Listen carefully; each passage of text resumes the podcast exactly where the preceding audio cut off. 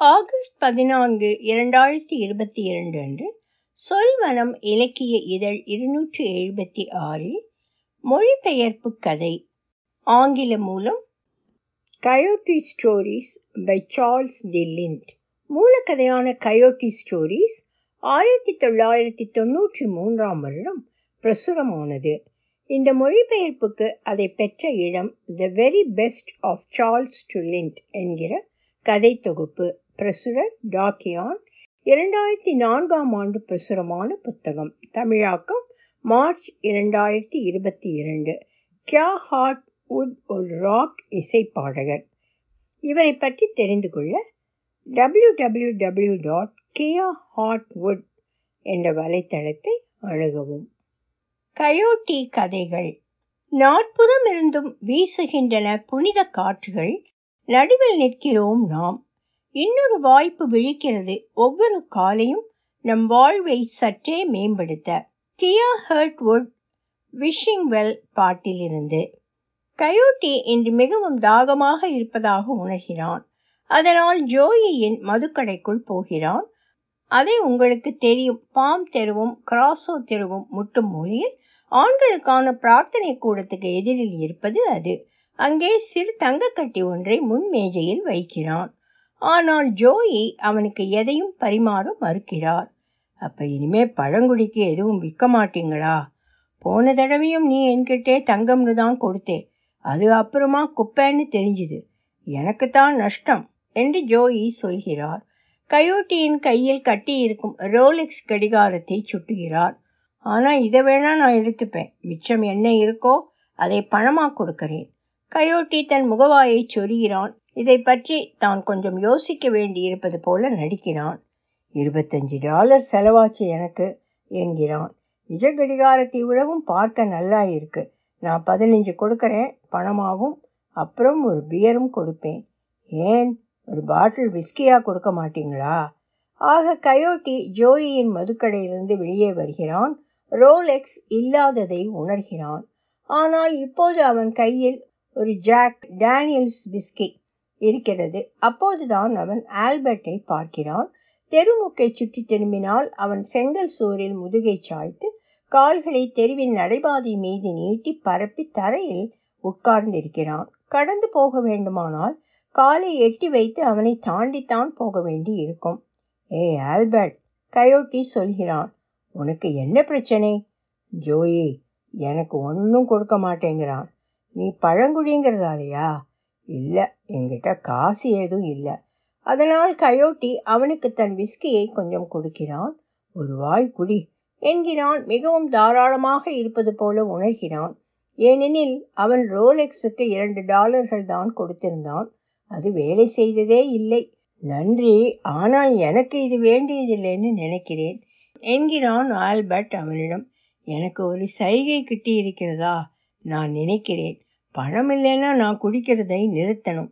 கயோட்டி தலையாட்டி மறுத்தபடி தன் ஜாக்கிலிருந்து ஒரு மிளறு குடிக்கிறான். நீ ஒரு கிறுக்கு பழங்குடி என்கிறான். அந்த கயோட்டி இருக்கிறானே அவனுக்கு அந்த விஸ்கி பிடித்திருக்கிறது. அது தொண்டையில் வழுக்கி இறங்குகிறது. அவனுடைய கண்களில் ஒரு பளபளப்பை கொணர்கிறது. ஒரு கால் அவன் போதுமான அளவு குடித்தால் நல்லதாக இருந்த காலங்களை நினைவுபடுத்தி கொண்டு அவனால் சிரிக்க முடியலாம். ஒருவேளை அவனுடைய மனத்தில் கசப்பு ஊடுருவி முன்பு அவன் செய்திருந்ததைப் போல ஒரு விளக்கு கம்பத்தோடு சண்டைக்கு போகலாம். ஆனால் அவனுக்கு ஒன்று தெரியும். அவனிடம் பணம் இருக்கிறதா இல்லையா என்பது நிமித்தங்களோடு சம்பந்தப்படாதது. அவனுக்கு மட்டுமாவது அப்படித்தான். ஆனால் ஆல்பர்ட்டுக்கும் பணம் இல்லாதது நிஜத்தில் சைகை போல் இல்லை. அது ஒரு வாழ்க்கை முறை. மற்ற பழங்குடிகளைப் போன்றவன்தான் ஆல்பர்ட்டும். எங்களுக்கென்று ஒதுக்கப்பட்ட பிரதேச குடியிருப்புகளை விட்டு வெளியேறினோம். ஏனென்று எங்களுக்கு தெரியாது. நகரத்துக்கு வந்தோம். அதுவும் ஏனென்று எங்களுக்கு தெரியாது.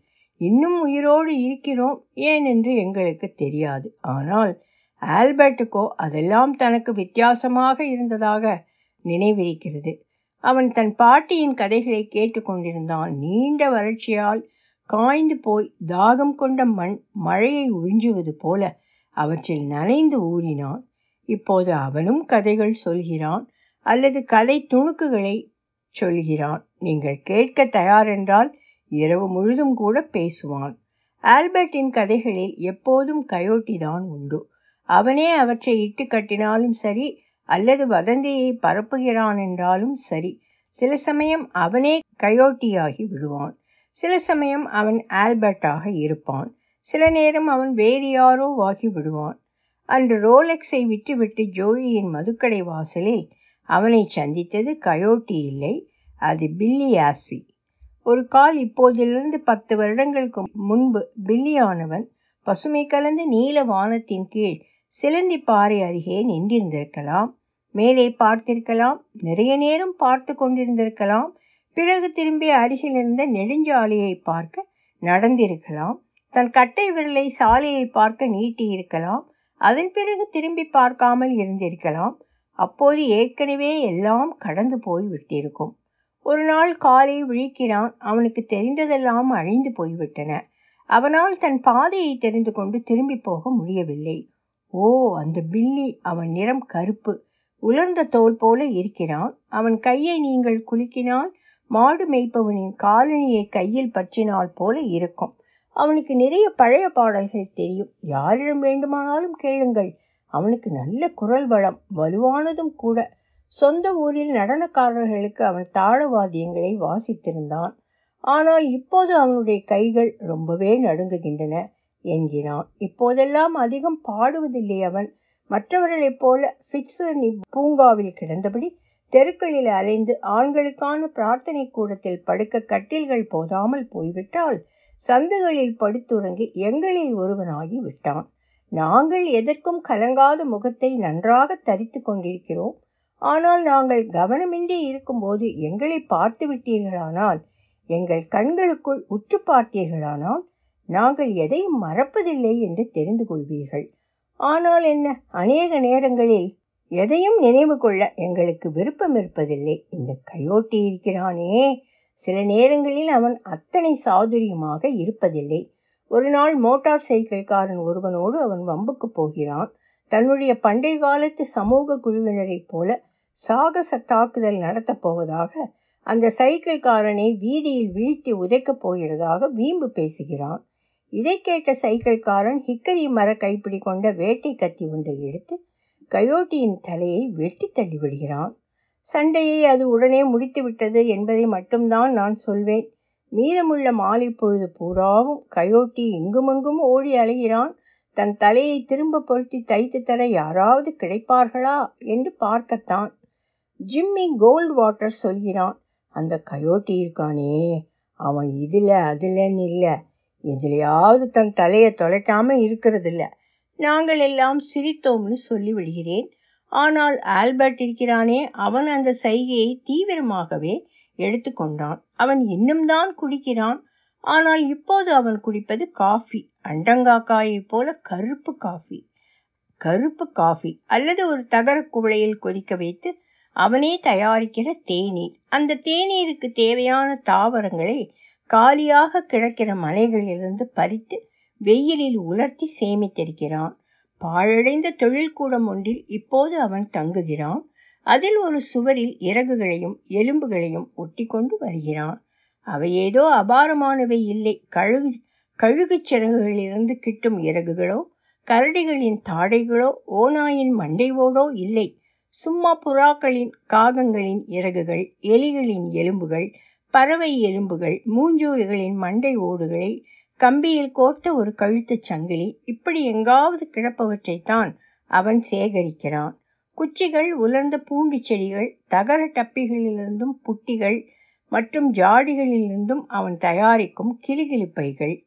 இத்தனை குப்பைகளோடு சுவரில் உருவங்களை வரைந்து வண்ணம் தீட்டுகிறான். இடிப்பறவை கரடி ஆமை அண்டங்காக்கை இவைதான் அந்த உருவங்கள்.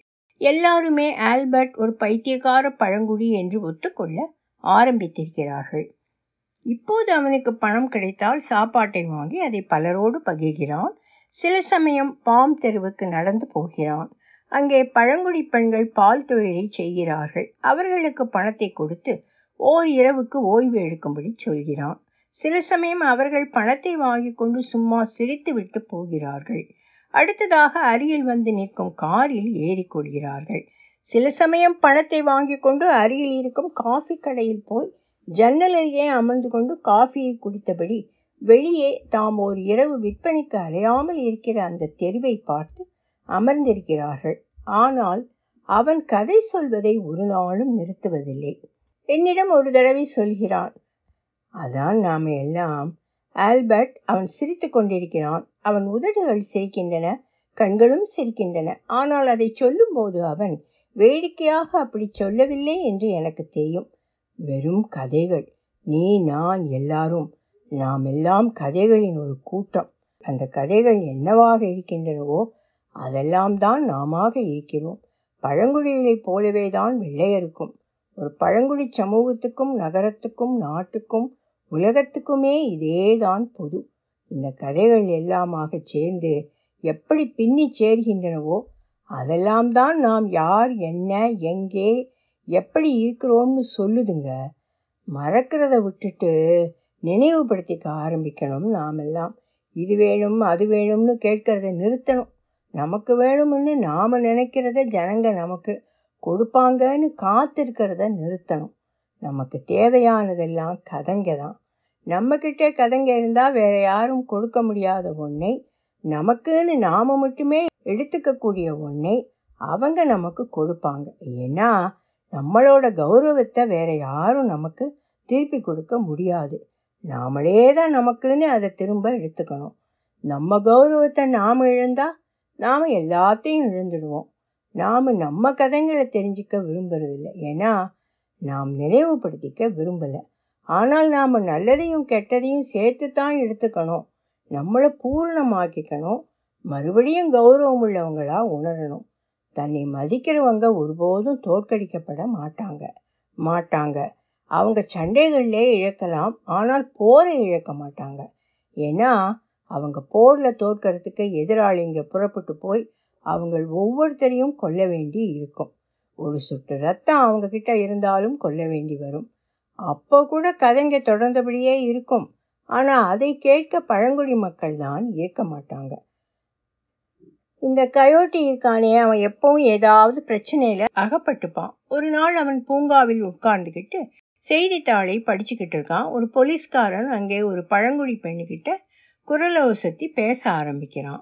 மோசமாக பேச ஆரம்பிக்கிறான். அவளை இழுத்து தள்ள ஆரம்பிக்கிறான். கயோட்டி அன்னைக்கு ஏதோ பொண்ணுங்களோட காவலனா தன்னை நினச்சிக்கிட்டு இருக்கான். ஏதோ அவன் ஒரு வெள்ளைக்காரங்களோட படத்தில் இருக்கிற மாதிரி நினச்சிக்கிட்டு இருக்கான் போல. அந்த போலீஸ்காரனோட சண்டைக்கு போகிறான் மோசமாக உதை வாங்குகிறான்.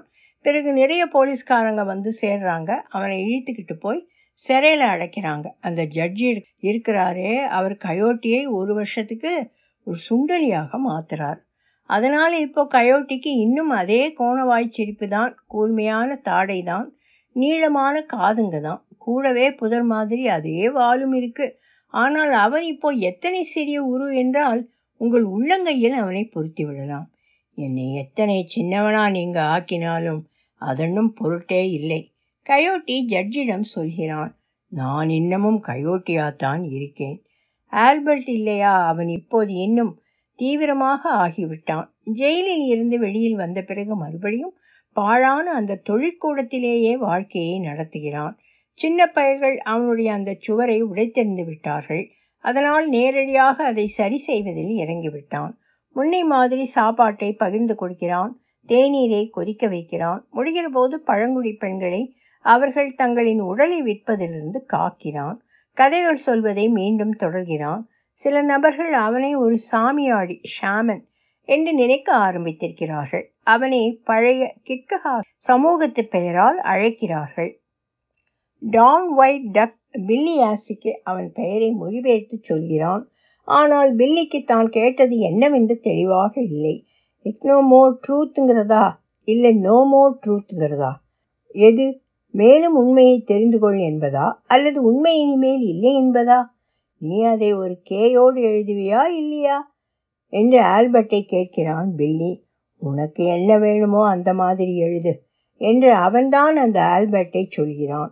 பில்லி இருக்கிறானே அவன் அந்த பெயரை எப்படி எழுதுவது என்று கற்றுக்கொள்கிறான். ஆல்பர்ட்டை பற்றி பேசுகையில் அதைத்தான் அவன் பயன்படுத்துகிறான்.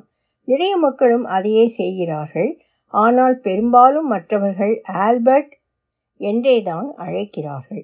ஒரு நாள் இந்த கயோட்டி சமூக கூட்டம் வாவ் வாவ் ஒன்றை கூட்ட வேண்டும் என்று தீர்மானிக்கிறான். அதனால் இந்த காலி மலையிலிருந்து குப்பை கூடத்தை எல்லாம் அகற்றுகிறான். வட்டத்தை வரைந்து இடம் பண்ணுகிறான். நெருப்பை மூட்டுகிறான். ஜனங்கள் வருகிறார்கள். ஆனால் யாருக்கும் பாட்டுகள் ஏதும் இப்போது தெரிந்திருக்கவில்லை. நடனமாடுவோருக்கு தேவையான தாள வாத்தியங்களை வாசிக்கவும் யாருக்கும் தெரியவில்லை. யாருக்கும் நடனத்துக்கான அடவுகளும் தெரியவில்லை. எல்லாரும் ஒருவரை ஒருவர் பார்த்து கொண்டு சுற்றி நின்று கொண்டிருக்கிறார்கள். அசட்டுத்தனமாக இருப்பதாக உணர்கிறார்கள். அப்போது கயோட்டி இருக்கிறானே. அவன் பாடத் துவங்குகிறான். யாஹா ஏ யாஹா ஹே. பாடிக்கொண்டு வட்டத்தில் தரையில் காலை உதைத்து கொண்டு சுற்றி வருகிறான். மண்ணையும் புழுதியையும் கிளப்புகிறான். கயோட்டி செய்கிறதை கோமாளித்தனமாக பார்த்து மக்கள் எல்லோரும் சிரிக்க ஆரம்பிக்கிறார்கள். ஆஞ்சி குரோ உறக்கச் சொல்கிறாள் நீ ஒரு பைத்தியக்கார பழங்குடிதான்ப்பா மற்றவர்கள் இன்னும் கொஞ்சம் சிரிக்கிறார்கள். கயோட்டி வட்டத்தை சுற்றி சுற்றி வந்து நடனமாடுவதை பார்க்கிறார்கள். ஆனால் அவன் இருக்கிறானே ஜிம்மி கோல் வாட்டர் ஒரு குச்சியை எடுத்துக்கொள்கிறான். கயோட்டி செய்த ஒரு மேளத்தை பார்க்க நடக்கிறான். அது இந்த பெரிய உலோக தொட்டிதான். ஓட்டை உடசல் கூடத்திலிருந்து மீட்டு எடுக்கப்பட்டது. அதை கயோட்டி ஒரு தோலால் மூடி இறுக கட்டி இருக்கிறான். அவன் எங்கே இருந்து அந்த தோலை கொண்டு வந்தான் என்று யாருக்கு தெரியும்? அதை யாரும் கேட்கவில்லை. ஜிம்மி அந்த மேளத்தின் தோலை அடிக்கிறான். எல்லாரும் சிரிப்பதை நிறுத்துகிறார்கள். அவனை நோக்குகிறார்கள். அதனால் ஜிம்மி அந்த தோலை மறுபடி அடிக்கிறான். சீக்கிரமே அவனுக்கு கயோட்டியின் நடனத்துக்கான நடனத்துக்கான ஜதி கிடைத்து விடுகிறது. அப்போது டான் ஒயிட் டக் இல்லையா? அவன் ஒரு குச்சியை எடுத்துக்கொள்கிறான் ஜிம்மியோடு அந்த மேளத்தை தட்டுவதில் சேர்ந்து கொள்கிறான். பில்லி ஆசி இருக்கிறானே அவன் அப்போது பாடத் துவங்குகிறான். கயோட்டியின் பாட்டை எடுத்துக்கொண்டு அதை சுற்றி ஒரு ஓட்டம் ஓட விடுகிறான். இப்போது அவன் சிலந்தி பாறையை பற்றியும் நீல பச்சை வானத்தை பற்றியும் பாடிக்கொண்டிருக்கிறான் ஆனால் ஒவ்வொருத்தரும் அதை தன் வழியில் கேட்கிறார்கள். தாங்கள் விரும்பும் கதைகளை அதில் கேட்கிறார்கள். இப்போது அங்கே மேலும் பலர் தாளம் தட்ட வருகிறார்கள். நடனமாட நிறைய பேர் முன்வருகிறார்கள் யாருக்கும் நடப்பதெல்லாம் பிடிப்படுவதற்கு முன் இரவு முடிந்து விடுகிறது. அங்கே இருக்கும் கைவிடப்பட்ட தொழிற்கூடத்தின் கூரைக்கு மேலாக விடிகாலை எட்டி பார்க்கிறது. இங்கே எத்தனை பைத்தியக்கார பழங்குடிகள் என்று எண்ணுகிறது. ஜனங்கள் இங்குமங்கும் படுத்து கிடக்கிறார்கள் உட்கார்ந்திருக்கிறார்கள். தட்டை ரொட்டியை சாப்பிடுகிறார்கள். கையோட்டி கொதிக்க வைத்த தேநீரை அருந்துகிறார்கள். அவர்கள் எல்லாரும் களைத்திருக்கிறார்கள். ஆனால் அவர்களுடைய இதயங்களில் ஏதோ இருக்கிறது. அது நெஞ்சை நிரப்பி விட்டிருக்கிறது. கயோட்டி இருக்கிறானே அவன் சொல்கிறான் இது ஒரு அருமையான பாவ் வாவ். ஆஞ்சி இருக்கிறாளே அவள் தலையசித்து ஆமோதிக்கிறாள். அவள் கயோட்டியின் அருகே அமர்ந்திருக்கிறாள். வியர்த்து வழிகிறாள். சூடாக இருக்கிறாள். இதற்கு முன் இத்தனை எழிலாக அவள் இருந்ததில்லை. ஆமாம் என்கிறாள். நாம இதை மறுபடி நடத்தணும். அந்த ராத்திரிக்கு பிறகு அடிக்கடி பாவ் வாவுகளை நாங்கள் நடத்துகிறோம். மாதம் ஒரு தடவையோ இல்லை சில முறை இரண்டு தடவையோ நடக்கின்றன. சில பழங்குடிகள் நடனத்துக்கு தகுந்த உடுப்புகளை தயாரிக்க ஆரம்பிக்கிறார்கள். தங்களுடைய சிறப்பு குடியிருப்புகளுக்கு திரும்பி போய் அங்கே முதியோரிடம் நடனத்துக்கான அடவுகளையும் பாட்டுகளையும் பற்றி கேட்டு தெரிந்து கொள்கிறார்கள். இப்போது நாங்கள் ஒரு சிறு சமூகம் போல உணர ஆரம்பிக்கிறோம். புலம்பெயர்ந்து வாழ்கிற ஒரு சிறு பழங்குடி சமுதாயமாக இருக்கிறோம். பாழடைந்த குடியிருப்புகளும் கைவிடப்பட்ட கட்டடங்களும் எங்களை சுற்றிலும் நிற்கின்றன. இப்போது எங்களுடைய கதைகளை நாங்கள் நினைவு கூற தொடங்குகிறோம். மதுப்பொட்டிகளை பகிர்வதற்கு பதிலாக இவற்றை ஒருவரோடொருவர் பகிர்கிறோம். ஒரு கட்டத்தில் நாங்கள் மதிப்புள்ளவர்கள் என்று உணர ஏதோ இருக்கிறதாக நாங்கள் அறிகிறோம். எங்களில் சிலர் வேலைகளை தேடிக்கொள்கிறார்கள். எங்களில் சிலர் இருக்கிறோமே. நாங்கள் போதை அடிமைத்தனத்திலிருந்து மீண்டும் மேலெழ முயல்கிறோம். ஆனால் அவ்வப்போது கீழே விழுந்த வண்ணம் இருக்கிறோம். எங்களில் சிலர் எங்களால் இருக்க முடியாத குடும்பங்களிலிருந்து வந்தவர்கள். அந்த வீடுகளில் மூச்சு கூட விட முடியாமல் இருந்தவர்கள் இங்கும் அங்கும் அலைந்துவிட்டு கடைசியில் ஆல்பர்ட் உதவி செய்ததால் நாங்கள் கண்ட இந்த சமூக குழுவில் சேர்ந்திருக்கிறோம். பாருங்க இந்த கயோட்டி இருக்கிறானே. அவன் மறுபடியும் தொல்லையில் சிக்கிக்கிட்டான். இந்த கயோட்டி அவன் எப்போதுமே தொல்லையில் மாட்டிக்கிறான். எனக்கு இது தெரிகிற மாதிரி உங்களுக்கும் இதெல்லாம் இப்போ தெரியும். இந்த முறை அவன் சிறையில் இருந்தப்போ அவன் கவனிச்சது என்னன்னா வெளியில இருக்கிறது போல உள்ளேயும் எல்லாமே சமூக குழுங்க தான் வெள்ளையரின் குழுக்கள் கருப்பர்களின் குழுக்கள் மஞ்சள் நிறத்தவர் குழுக்கள் பழங்குடி குழுக்கள் இறுதியா அவனுக்கு புரிகிறது. ஒரு கால் எப்பவுமே ஒரே ஒரு சமூகமாக இருக்கிறது சாத்தியமில்லையோங்கிறது. ஆனால் அதற்காக நாம் அப்படி இருக்க முயற்சி செய்வதை நிறுத்த தேவையில்லைன்னும் புரிஞ்சுக்கிறான் ஆனால் ஜெயிலில் கூட அந்த கயோட்டி அவனால் சிக்கல்ல மாட்டிக்கிடாம இருக்க முடியல. ஒரு நாள் அவன் இன்னொரு சண்டையில் அகப்பட்டு கிடறான் மறுபடியும் வெட்டப்படுறான். ஆனால் இந்த தடவை தான் இறக்க போகிறோம்னு தான் அவன் நினைக்கிறான். கையோட்டி இருக்கிறானே. அவன் சொல்கிறான் ஆல்பர்ட் நான் ஒரு பைத்தியக்கார பழங்குடி. நான் ஒருபோதும் கற்றுக்க போகிறதில்ல அப்படித்தானே? ஒரு கால் இந்த தடவை அப்படித்தான் இருக்கும் போல ஆல்பர்ட் சொல்கிறான் அவன் கயோட்டியின் தலையை பிடிச்சிக்கிட்டு இருக்கான். கயோட்டியின் வாயிலிருந்து பக்கவாட்டில் ஒழுகி முகவாயின் மேல் வழியும் ரத்தத்தை துடைக்கிறான். ஆனாக்க அதனாலே தான் நீ கயோட்டியா இருக்க. சக்கரம் இன்னொரு சுற்றி சுற்றி வரும். உனக்கு இன்னொரு வாய்ப்பு கிட்டும். கயோட்டி தைரியமாக இருக்க முயல்கிறான். ஆனால் அவன் சோர்வாக உணர்கிறான். அது இப்போ வலிக்கிறது. அவனுடைய நெஞ்சில் இருக்கிற வெட்டு எலும்பு வரை போயிருக்கு. அது வலிக்கிறது. அவனை இந்த கதையோடு சேர்த்து கட்டுற கயிற்றை அது வெட்டி இருக்கு. கயோட்டி அவன்தான் சொல்கிறான் எனக்கு நினைவு இருக்க வேண்டியதாக ஒன்று இருக்குது ஆனால் என்னால் அதை கண்டுபிடிக்க முடியல. என்னால் அந்த கதையை கண்டுபிடிக்க முடியல. உன்னை எத்தனை சிறுமைப்படுத்தணும்னு அவங்க முயற்சி பண்ணினாலும் கவலை இல்லை. ஆல்பர்ட் இருக்கானே அவன் நினைவுபடுத்துகிறான் நீ இன்னமும் கயோட்டி தான். யாஹா ஹே கயோட்டி அவன் சொல்கிறான். இப்போ எனக்கு நினைவு வருது. அப்போது கயோட்டி உதடுகள் அகல சிரிக்கினான் வலி அவனை இன்னொரு கதைக்கு இட்டு செல்ல அனுமதிக்கிறான். ஒலிவடிவம் சரஸ்வதி தியாகராஜன் பாஸ்டன்.